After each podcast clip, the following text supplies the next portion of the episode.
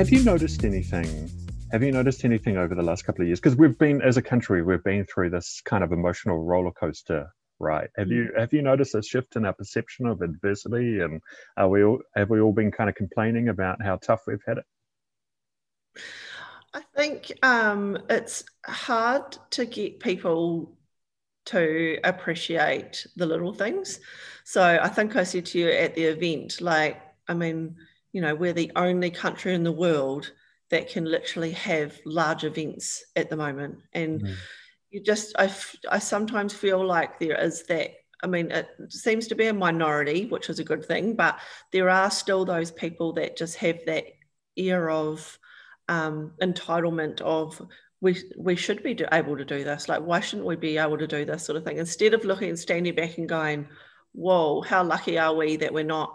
You know, mm. shut up in our apartments and unable to leave the house and for months on end, and I, we're able to go to concerts and sporting events and out for dinner and stuff like that. And so, um, yeah, but I do think on the other side of that, um, overcoming adversity has been a big thing because so many people it's impacted in so many different ways, like with jobs and and New Zealand's a very um, what's the word I'm looking for, but um, like we're constantly always looking at the bigger picture and like okay how can we make you know we're very innovative and we work on problems solving and um, we're always trying to develop the next best thing and what's to make life easier and everything. And i know like you know we're doing i'm doing zoom meetings now instead of flying to christchurch once every three months for a meeting and it's like, why didn't we do this sooner rather than, you know, piling everyone onto a plane from around the country to meet in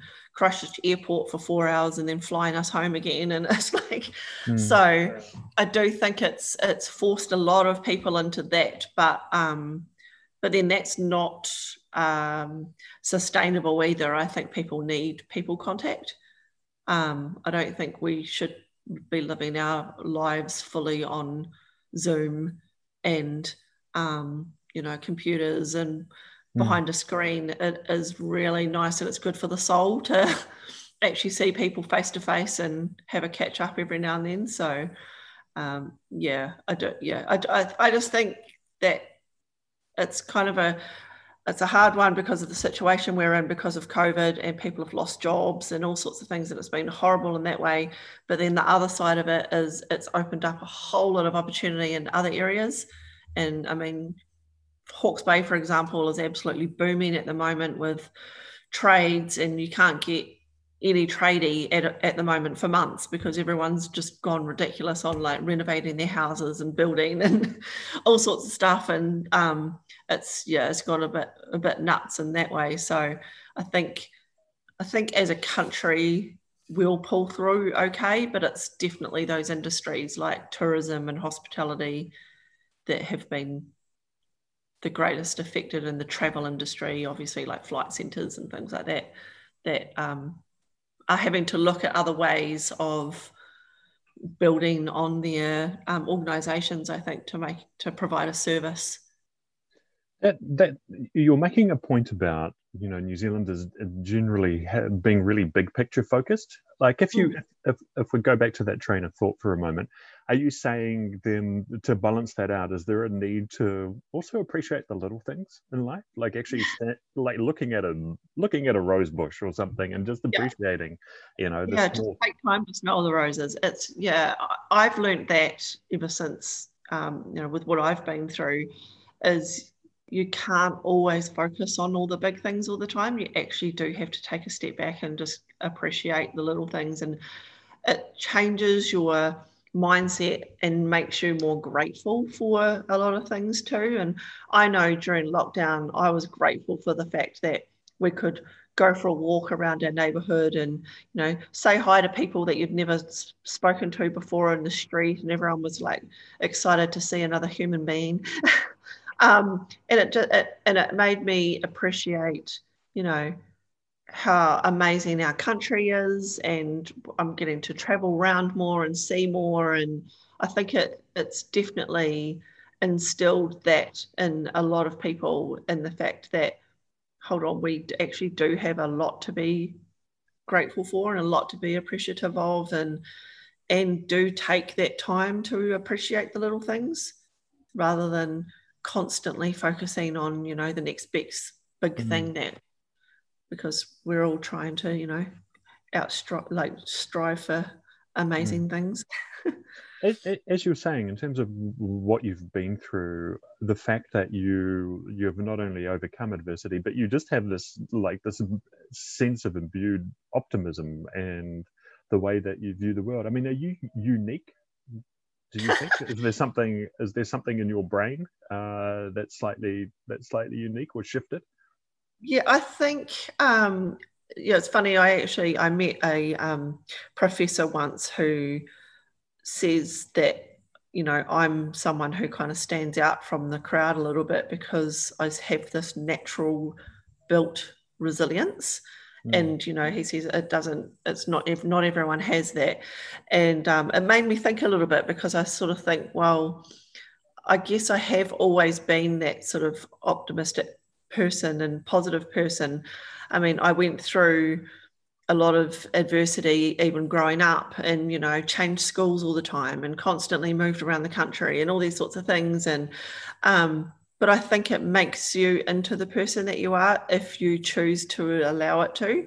so we all obviously come to a fork in the road at some stage in our lives and it's which path you want to go down and it's choosing that and um, don't get me wrong. I mean, like I said, it's not all puppy dogs and rainbows. There are days where I'm just like over it and don't want to adult and, you know, why me and all the rest of it and have a bit of a poor me day. But 99.9% of the time, I do look at life as a gift.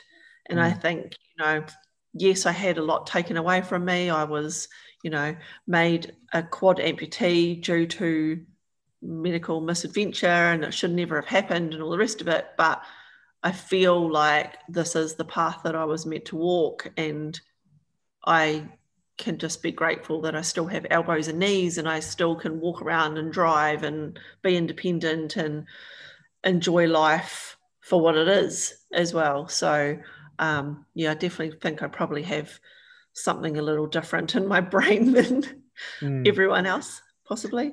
Well, uh, uh, you know, I don't want this to be on an on the couch psychology uh, kind yeah. of session, but, uh, but I do. but I do want to sit, with it for a moment. I mean, have you really, have you really kind of self-analyzed it? Have you really looked at what it is, and you know where where this optimism and where this resilience comes from? Because it is, it is really striking when you, you know, when you when you look at what you've what you've been through and just the attitude that you have. Um, no, I, I mean, I, I've never really probably allowed myself to sort of sit back and, and analyze it. And it's like people say, Am I angry with, you know, the doctors and the system and everything like that? But to me, there's no point being angry. Uh, nothing's going to change. So, I mean, it's not like my hands and feet are going to grow back. and, mm-hmm. you know, so to me, it's you, you can't spend your life um, you know, stressing about that sort of thing when it's not going to change the outcome. Mm. So I guess it's just a matter of just getting on with it and what can I do with this and how can I show other people that, you know, I'm okay, but that it's okay to go through something and come out the other side of it. And, um, but I also, I don't want to come across ever as being arrogant and nonchalant about it either because I'm not. It's I mean, I I appreciate that those doctors and nurses took, you know, their time and had the medical technology to save my life. Mm. Um, so I'm, you know, I'm grateful for that as well. Um, and will be, and I'm grateful that I've got an amazing support network, like with my fiance Craig and my friends and family and everyone who pulls together to, um, you know, look after me and make my life what it is. But um, yeah, I can't. I, I, I do think you know my childhood and everything definitely has a huge impact on the fact that I am resilient, um, and that I was able to overcome this had I not gone through everything, then maybe it might have been a different story. But um, yeah. You talk a lot about optimism and gratitude alongside alongside resilience. How connected are they, and do they kind of feed each other? Do you think?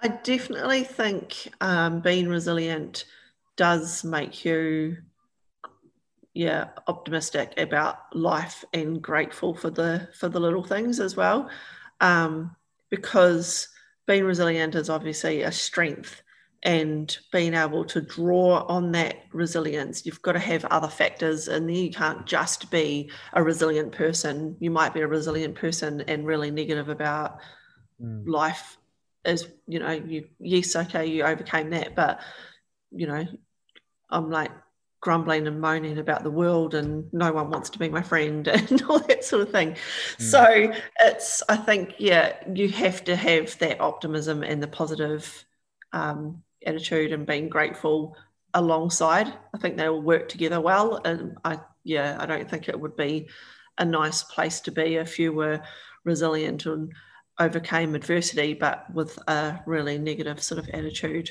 Mm you i mean you were talking about your childhood really kind of setting you up for for this attitude but are there ways where you know do you think people can make small shifts along the way to build that resilience even if they haven't come from uh you know like a childhood that that builds that? Are there things that that you can kind of set in place anyway? Yeah i think and i mean it, it stems from um I guess it, it's going back to that glass half full sort of attitude. I think it, you can build resilience. Um, I don't know if people are born resilient or not. Um, I think it's definitely something that you can build on with, you know, outside forces and tools and mindfulness and, you know, a, a gratitude for the things in your life and um, i think along the way you can it's like a, like stepping stones and you could just you know introduce new things into your life like do what makes you happy and then that will stem on to you know being more grateful for things and mm. um, I, I think a lot of the time we put too much pressure on ourselves to be something that is unattainable so i think it's about also setting smaller goals for ourselves. We, you know, we're we're all so hard on ourselves um, about you know setting these huge goals to you know I want to take over the world and I want to be prime minister and I want to be this and that, but it's going taking that step back and looking at it from a point of view of you know just set a small goal like i know when i was in hospital and i couldn't hardly move i was like yes i'm going to get you know, blades like Oscar Pistorius, and I'm going to be able to run a marathon and all these sorts of things. And but then I like sort of after a while, I was like, well, I never ran a marathon before, so why do I suddenly want to run one now?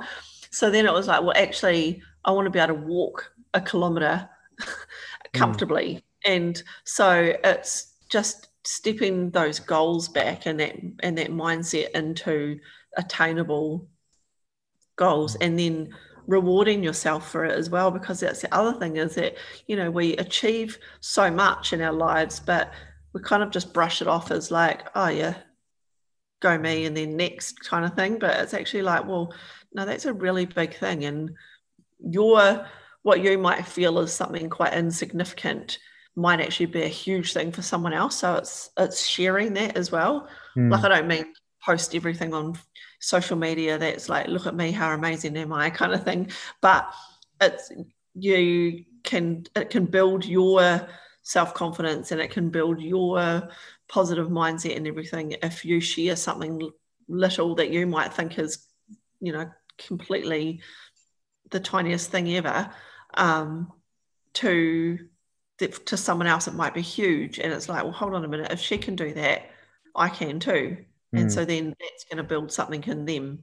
So well that's interesting it's interesting to hear you talk about you know what's going through your head uh, on that hospital bed and and you might not have got the blades and run run marathon. No. but when you like nine years later you've spoken to thousands of people and really had an impact. I mean was that ever was that ever something that you would have conceived of? Like was there any any kind of goal for that or was it just something that evolved That definitely evolved from what happened because I had an absolute fear of public speaking. Before all this happened, you couldn't pay me a million dollars to stand up on a stage in front of hundreds of people and tell my story. There was no way. My boss used to stick me in front of our work group and make me give the update because she knew how much of a pub, like a fear I had of public speaking. But I think my first ever event was a breakfast, and I think I had a seven minute slot, and they just wanted me to get up and just give a really brief outline of I was still in hospital. So I got like tax, taxied there in a wheelchair and you know wheeled up onto the stage and I told my story in seven minutes and then got off the stage and I was shaking the whole time and I was like, oh, that was the worst thing I've ever done in my life. But I had someone say to me that was the best seven minutes I've ever heard at a event. And I was like, whoa. and I think from that then I got asked to speak at a friend's daughter's school. And, you know, I had all these students, they sent me all these letters afterwards, and they were just like, oh, thank you so much. You're amazing. You're our favorite, and all this sort of stuff. And it just grew from there. And I think now it's, um, I mean, it's, it's my career now. And I enjoy it and I love meeting people and I love sharing my story and people come up to me afterwards and they you know they might not want to ask a question in front of the whole group of people but they'll come up and ask me one to one and i'm more than happy with that. And yes it's telling the same story over hundreds and hundreds of times but um, i don't get sick of it surprisingly. And i um, there's always something new to tell or a different angle to go on depending on the event as well. Mm. so obviously if i'm talking to a group of you know seven and eight year olds it's going to be a very different presentation too if i'm talking to a group of adults who mm. are having a few wines and can have a laugh. Sorry I, have just got a, another psychology lesson maybe on the back of that. But you know when you're when as you're saying you're repeating you're repeating your story over and over again is there something kind of cathartic about that? And in, in the sense that you are like confronting it over and over again and you're you know you're showing this thing however you describe it that you're not beaten by it but you've actually mm-hmm. you know you've actually embraced it and as you say made a career out of it. Is there is there some is there something as I say cathartic in that? Yeah and i think every time you i tell it i might tell it a little bit differently. So it could be the exact same presentation and the same slides that are coming up on the screen but you know, depending on the audience and depending on the feedback that I'm getting, I might tell it slightly different or a new memory might pop in and I'll, you know, I'll sort of throw that into it as well. And it, it can be quite healing um, to talk about it because it's almost like you separate yourself from it as well. Sometimes I feel mm. like I'm telling someone else's story because it's like, oh gosh, I forgot, you know, even though I'm telling the same story a hundred times, I'll get to a slide and something will prompt me to talk about something. And it's like, you forget about the pain or you forget about the time that was like, I mean, it was seven and a half months in hospital. So it was a really long time, but it's amazing how over time you sort of can just be like, oh, that's just like, you know, a small wave in the ocean. It's not not as big a thing as what it maybe seemed like nine years ago. Mm. That's amazing. Do you, as well as a career that's come out of it, I mean, do you think it's kind of shaped your purpose in life? Or do you, I mean, do you, has, has there been some kind of like a vision or a purpose that's solidified? I definitely think that it's um, well, it sent me down a completely different road to where I was going. I, I mean, I was working in the um, oil and gas industry. I was quite high level. I was it was very corporate, um, but also very site based. So completely different industry to what I ever thought I would be doing. But this is the most rewarding career that I think I could have ever had, mm. because just to know that possibly in amongst it all, one person in that crowd might be impacted enough to not take their life or to not be so hard on themselves or to overcome something that's going on in their life, like some sort of trauma or adversity. And to know that I'm a part of that journey for them is huge and you can't you can't put a price on that. So mm. it's just it's hugely rewarding. And you do know that because you've had phone calls from people who have said exactly that. I mean, can you describe how that feels? What, oh, it's, I mean, it, it gives me goosebumps even now just talking about it. So, you know, I go and talk to a school and you look around and there's, I mean, teachers always say to me afterwards, that's the first time that you could hear a pin drop in that assembly because normally the kids are like on their phones or so. And every now and then I'll do a, a school and I'll say one of my standard jokes and it might not come across like come off well and I'm like, oh, tough crowd, you know. but and or you'll look and there'll be one one kid who's kind of like rolling his eyes like, oh, she thinks she's cool and she's not and whatever.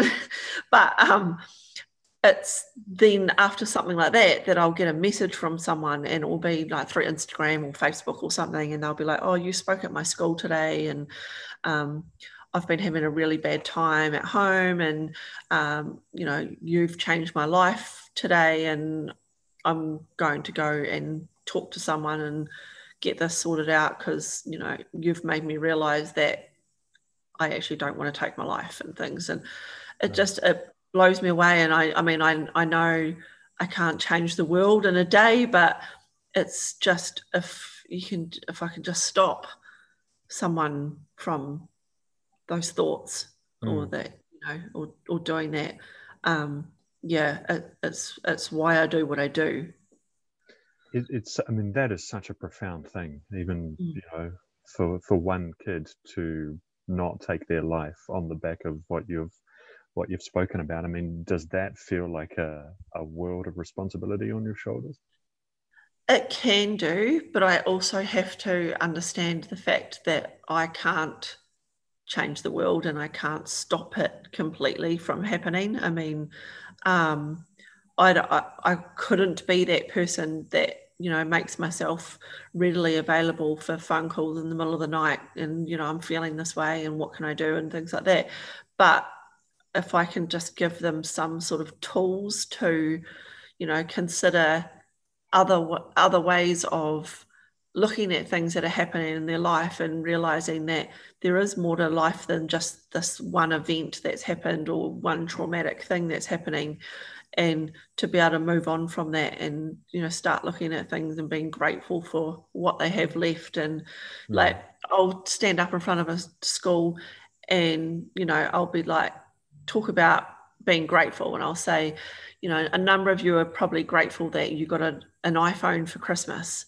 Well, I'm grateful I've got elbows and knees. And they like, that's weird.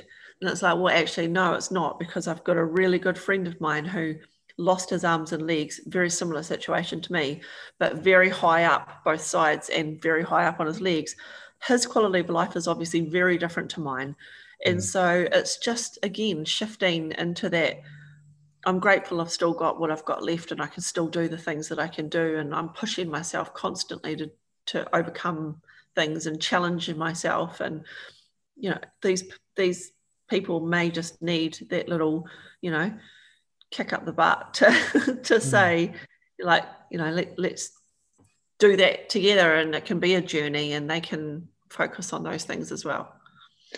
I mean, a, a lot of what you're talking about is really is really kind of individual and internal as well, and and and again connected to that sense of gratitude. But when you look at, I mean, as a country, our youth suicide rates are just appalling. Uh, do, do what do you think is what do you think is behind that? And this is a two part thing, but as a community, what what do we need to start doing? It's a it's a hard one because I I think it comes down to um, look, I look, I look back to when I was a teenager, and you know, getting bullied and stuff at school, and it was just general like just name calling and stupid stuff like that. But when you got on that bus to go home, or you walked home from school, and you got home, it stopped. Mm. And I think the the biggest thing is because of social media and we've everyone's got access to phones and things now it never stops. And so mm. the, the hardest thing is, you know, people won't turn off their phones and they won't not look at messages that are, you know, telling them that they're ugly and they should kill themselves and all that sort of stuff. And so, I mean, I do think social media has got a lot to answer for, but I also think that we're we're not being raised as tough as we were when we were when I was younger. I think that's an, another thing is that resilience isn't being instilled into kids nowadays. So they do take things a lot more to heart. So, hmm. you know, if your boyfriend or girlfriend breaks up with you, that could be the end of the world. But, you know, it's it's really not the end of the world, but it's just it's so all consuming that they can't think of anything else. So it's it's just I think it's really just like trying to instill into these kids that you know th- things are going to happen in life and the person that you're with right now when you're the age of 14 might not be who you're with at the age of 20 but you will find someone. It's not like you know and think you know something traumatic might happen to you down the track but it's how you cope with it and the tools that you use to be able to cope with it and overcome it and it's we, we've just got to instill that from such a young age now and the amount of children that are suffering anxiety and depression blows me mm. away. Like yeah. I just can't can't fathom the fact that there's you know eight and nine year olds that are going to the to their GP and getting antidepressants and sleeping tablets and wow. stuff. It's just wow. yeah.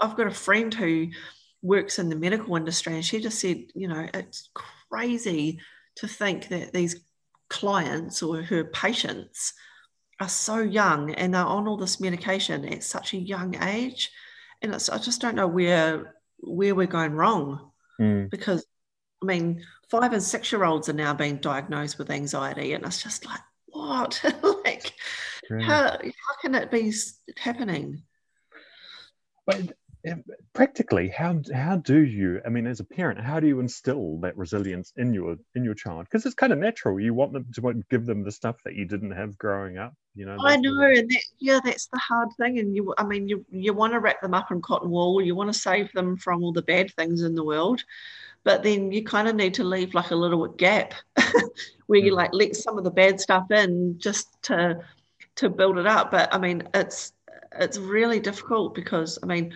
I you know I don't have a child, so I can't profess to being a parent. I've got a stepson, um, but he's an adult now, so you know I, I, I wasn't part of his early childhood years, and um, and I've got younger brothers and sisters who I pretty much you know raised as a parent, but it's you know like you get you get people saying, oh, you know, a good um, smack on the ass never gave me any, you know, never did me any harm kind of thing. But you don't want to just go out and say, oh, yeah, it's fine to hit your kids because then you get the whole other side of the coin where it's like domestic violence and all sorts of things. So it's, it's just such a hard thing. But I think, like, yeah, like I said, it's, it's almost like we just need to let a little bit of stuff in, like, let them fail on an exam and not feel like a complete failure. It's like, well, okay, you failed that test or you failed that exam, and um, well, I may just have to go get my power cord in a minute. I didn't realize my battery was going flat. I'll grab it in a sec. Um, and yeah, um, but it's it's like just I think it's let it like they put so much pressure on themselves to I have to win this race or I have to get an A or I have to pass all these exams and and it's like well actually maybe every now and then it might be nice if you didn't win the race or you didn't pass the exam because then you know that you have to work harder next time mm. instead of everything happening and everything's going amazingly and then one little thing happens or a big thing in their mind and it throws everything off kilter and that's when they're like oh i don't want to be here anymore because my life's a failure. It's like well no it's not a failure. It's just one thing that's happened and we just need to get you to overcome it. So mm. yeah. Unfortunately that's kind of where it is well, I, I want to go from six-year-olds to uh, to corporates. But did you want to did you want to get your power pack? I will get it. Just just a sec.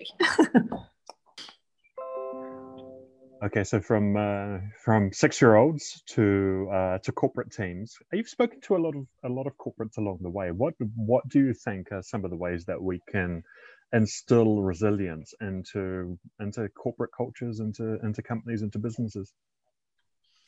Um, I think yeah. So it's obviously a very different level of um, message, I guess, when you are talking to a room full of corporates to a room full of 15 year olds, for mm. example. But um, I think with corporates, it's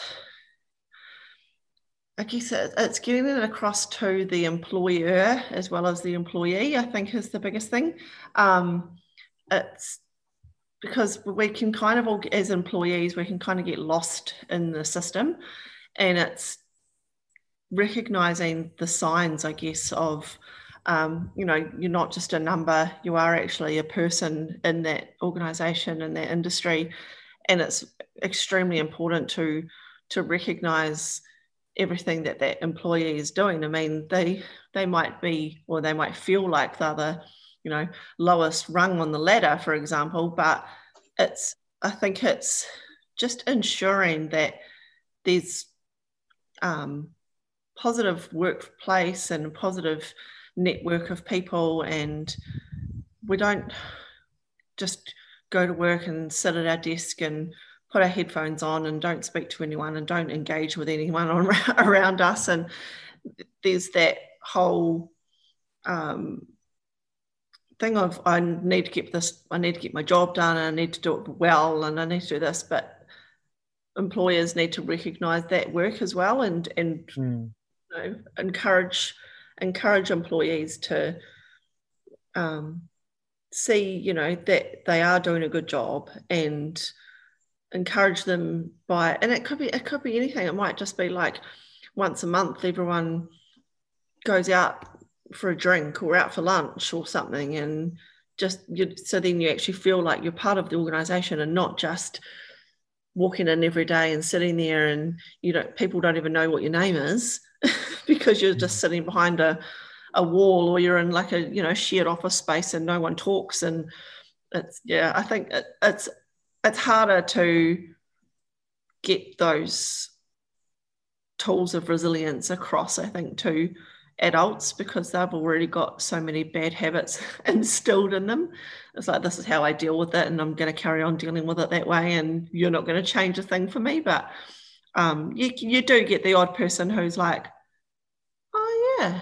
like, mm. It's like a little light bulb goes off, and they're kind of like, oh, yeah, I could probably do it that way too. Or, um, thinking about it. it it's funny because hearing you talk about those things, I mean, it, it, in a lot of ways, like we're very, very basic creatures, and and maybe the difference between like a 45 year old senior manager and a 15 year old uh, high school kid is probably not that different, you know.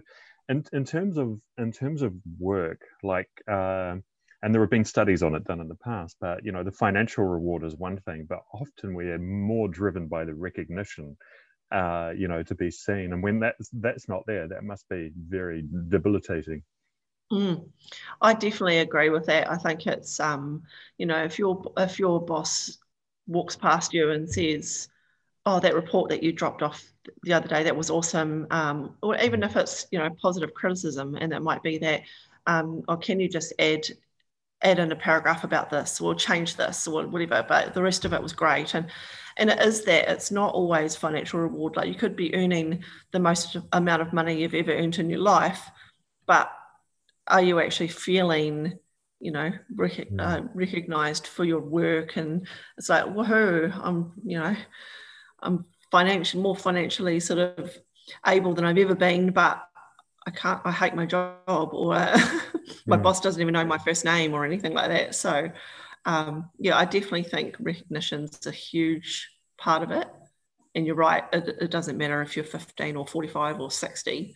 Mm. We're always we're always looking for that positive reinforcement and from other people. How does it how does it work for you? Because you don't have you know, it's not like you're part of a, a single corporate. You might go around and deal with a whole lot, but you do you have to be quite self motivated? very yeah i think it, that i mean but then in saying that too um the getting the feedback that i get is mm. my positive reinforcement. So it's um it, you know it, it, might be someone will come up to me after the event and be like can i give you a hug? or um can you come and share your story with someone else? or you know a teacher rang me yesterday from a school that i haven't spoken at and he said oh um, i've spoken to a teacher here who you spoke at the school he was at a couple of years ago and he's um, basically demanding that i get you in here to speak. And so it's knowing that you're out there and that the people are talking about you and in a good way as well. So that's that's what keeps me going. And because yeah i work for myself on my own at all times.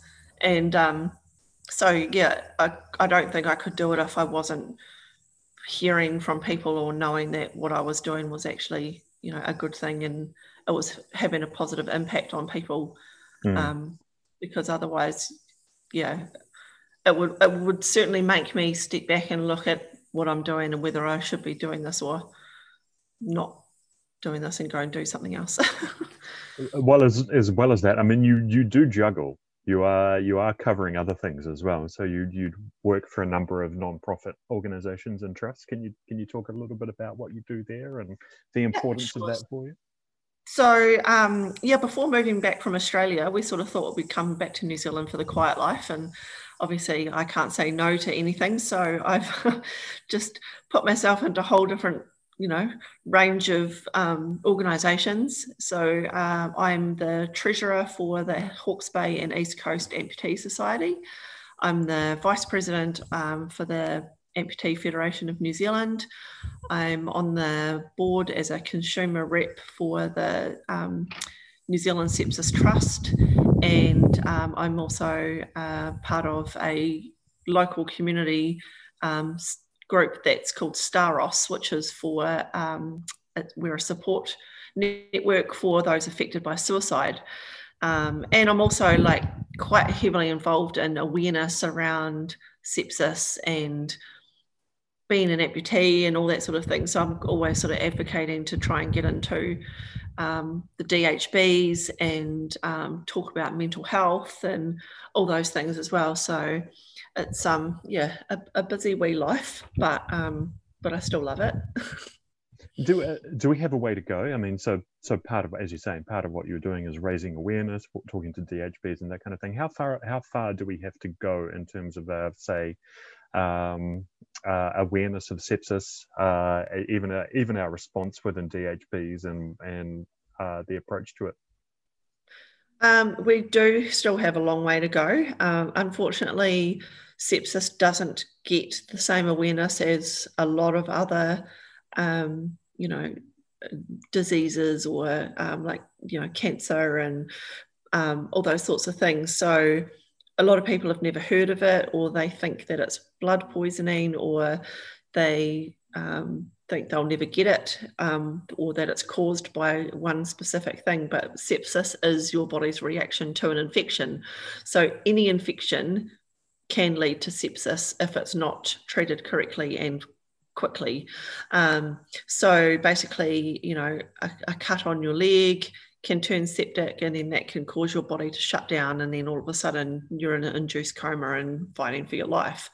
Um, or it could be, um, you know, pneumonia might lead to it. So it's it's just mm. any infection that is impacting on your body, but we don't have enough awareness around, you know, you go into your GP, there should be a sign on the wall that says, Are you suffering any of these symptoms?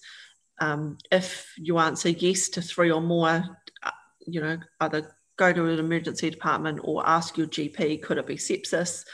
And then because it gets treated differently and it's treated in a more rushed manner. So your body and like the person needs to be put on IV antibiotics immediately but we also, as a nation and probably as a world, but we have that she'll be right attitude. And a lot of the time think, oh, it's just the flu, or, you know, mm. men will be like, oh, it's just man flu. And then before you know it, it's turned deadly. And, uh, you know, I had a friend who thought he had man flu. Um, suddenly he was passed out on the floor, body started turning blue he was rushed off in an ambulance, put in an induced coma, and then ended up a quad amputee like me. So it's just, you know, not every infection leads to sepsis. That's the other thing is it's we don't want everyone thinking it could be sepsis just from everything, but it's knowing the signs and getting that out there and the awareness out there.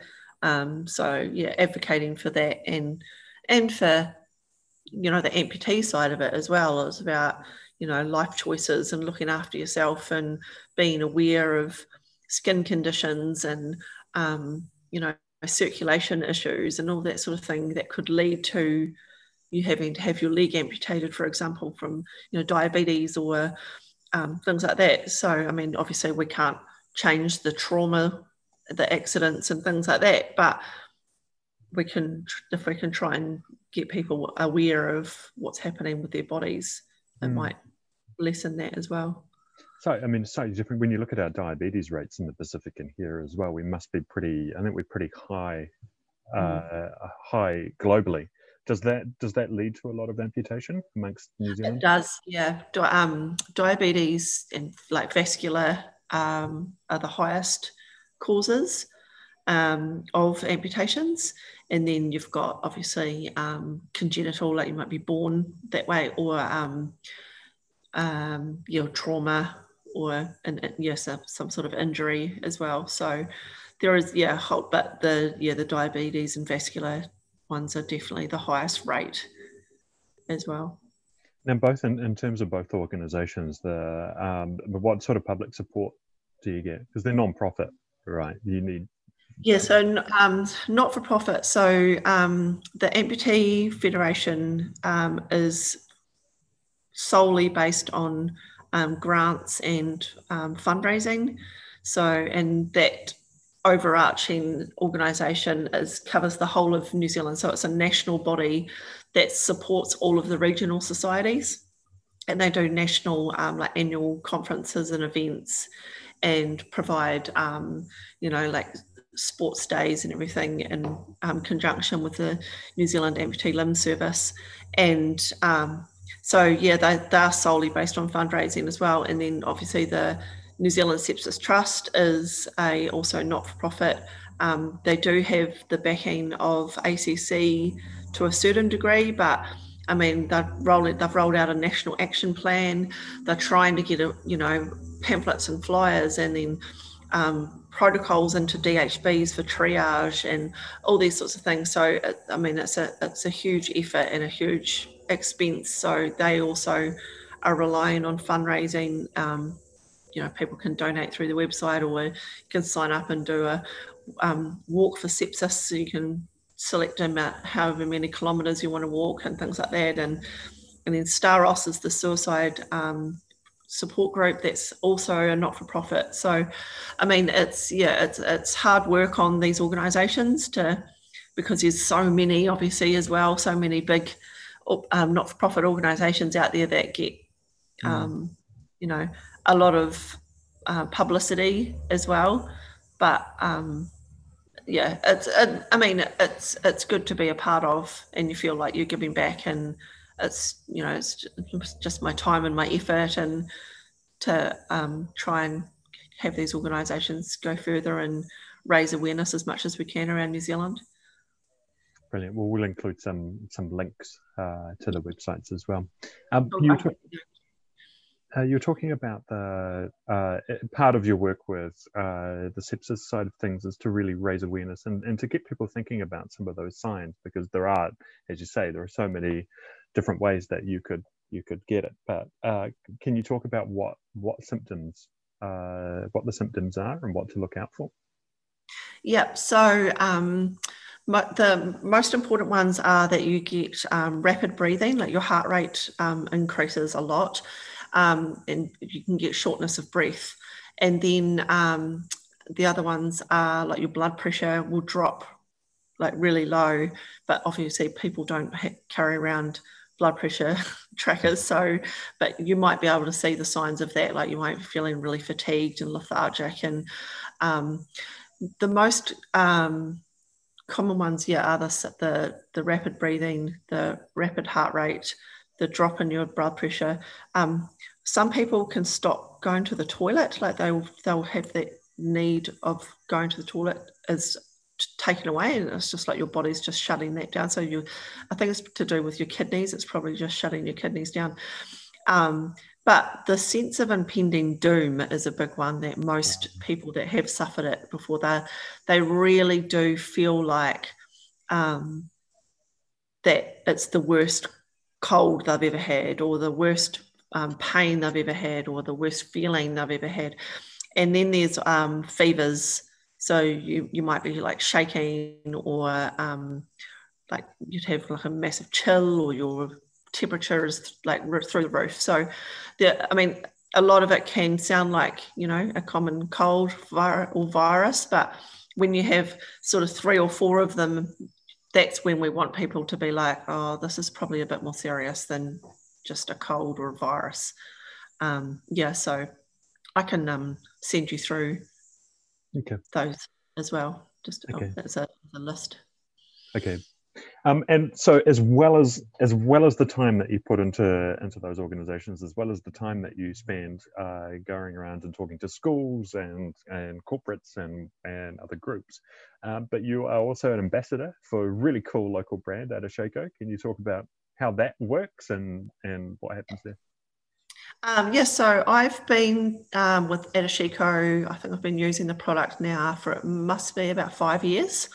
Um, so I am um, really close with and good friends with the um, the owner Lucy, and that's how I got onto the product in the first place uh, because she recommended it to me um, because I my sepsis arose from a perforated bowel, and so I still to this day have quite a, a lot of you know bowel and gut issues and um, have found that the Ashiko powder has really helped with that. Um, it's like healing from the inside out. Um, and the um, I, I use all of their products and um, just st- like completely stand by them 100%. The Noni gel is an, another amazing product for me, specifically for my scarring. Um, I have found that scarring that I have, um, like I had a trachea um, so a ventilation tube in my neck. Um, the scar on my neck is very minimal compared to what I've seen on other people. Um, and I, you know, I put that down to using the Noni gel daily and even on my arms and, you know, things like that. The scarring on those is minimal as well. So um, it is, it's an, an amazing product. Um, you know, people sort of say, you know, oh, collagen doesn't even work and all these sorts of things. But I can definitely attest to the fact that it works for me specifically. Um, and, you know, I've got other friends and family onto it as well, and they all love it too. And, you know, they, they are buying it as well. So, um, yeah, it's just, it's an amazing organization to be a part of. And I'm just grateful to be an ambassador for them and to, you know, get their product out there more through my networks and things. Yeah, it, has been interesting. I've I've watched I've watched over the last uh, couple of years and, and just the way that Adashiko operates and the ambassadors that they work with. Do you do you get the feeling that that that you know a lot of businesses, a lot of uh, companies are really starting to to shift? Like there are other metrics apart from the financial you know it is about uh, it is about having a wider impact on the world. I guess I'm I'm kind of fumbling around here, but I, I get the sense that you know behind Adashiko is something more important than just selling lots of units of collagen. There is a there's a bigger picture there. Yeah, I definitely think um, you know their um, their business plan, so to speak, is I mean it, it is to encourage people to look after look after ourselves more, and it's it's really focused on that. They, I think, Adashiko is a company that doesn't just want to sell a, you know, million different products just with their name on it, and that's it. They put a huge amount of research and work into each product that they launch, um, like their collagen water. I mean, that it wasn't just something that happened overnight. There was a, a, huge amount of work that went into that, and they wanted to be they wanted to do it right and they they don't just throw a product out there and think oh you know it's all right because the rest of our stuff sells. So this will sell just as well. Um, you definitely you find that they're they're really focused on pr- like producing the right products at the right time um, and i don't think that they want their market to expand beyond that. I think it's it's keeping it close knit and it's the few core products that they have got that people love.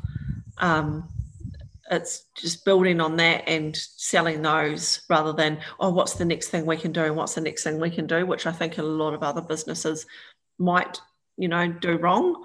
Mm. um, I, I, to me it's about keep yourself small enough that you can do it right rather than huge and then you lose the impact yeah and it goes back to what you were saying at the beginning of the conversation as well instead of trying to focus on the big picture and going too too kind of crazy. Also focus on the details and and yeah. you know marvel at the small the things. Yeah. yeah. Also, at the beginning of the conversation, you spoke about uh, those days where you might be, uh, you know, you feel sorry for yourself. They might be rare, but is that still okay? Is that okay to have that? You know, is that part of a balance to to just sometimes have off days? I think it's necessary to have those days. I reckon it's your body and your mind's way of saying, hold up, enough's enough. Um, it's not sustainable to be 100% up all the time.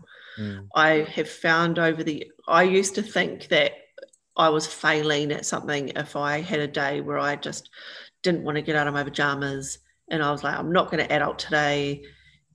If the world, you know. I'm over it. Why me? Poor me. I'm, I need to cry. So I've definitely learned over the years that if I wake up in that sort of mindset, that I just have to embrace it and allow it to happen. And it might be that I cry for 20 minutes and I'm a blubbering mess. And then my fiance Craig will come in and be like, Are you over it now? And I'm like, Yep, I'm good. And get on with the day.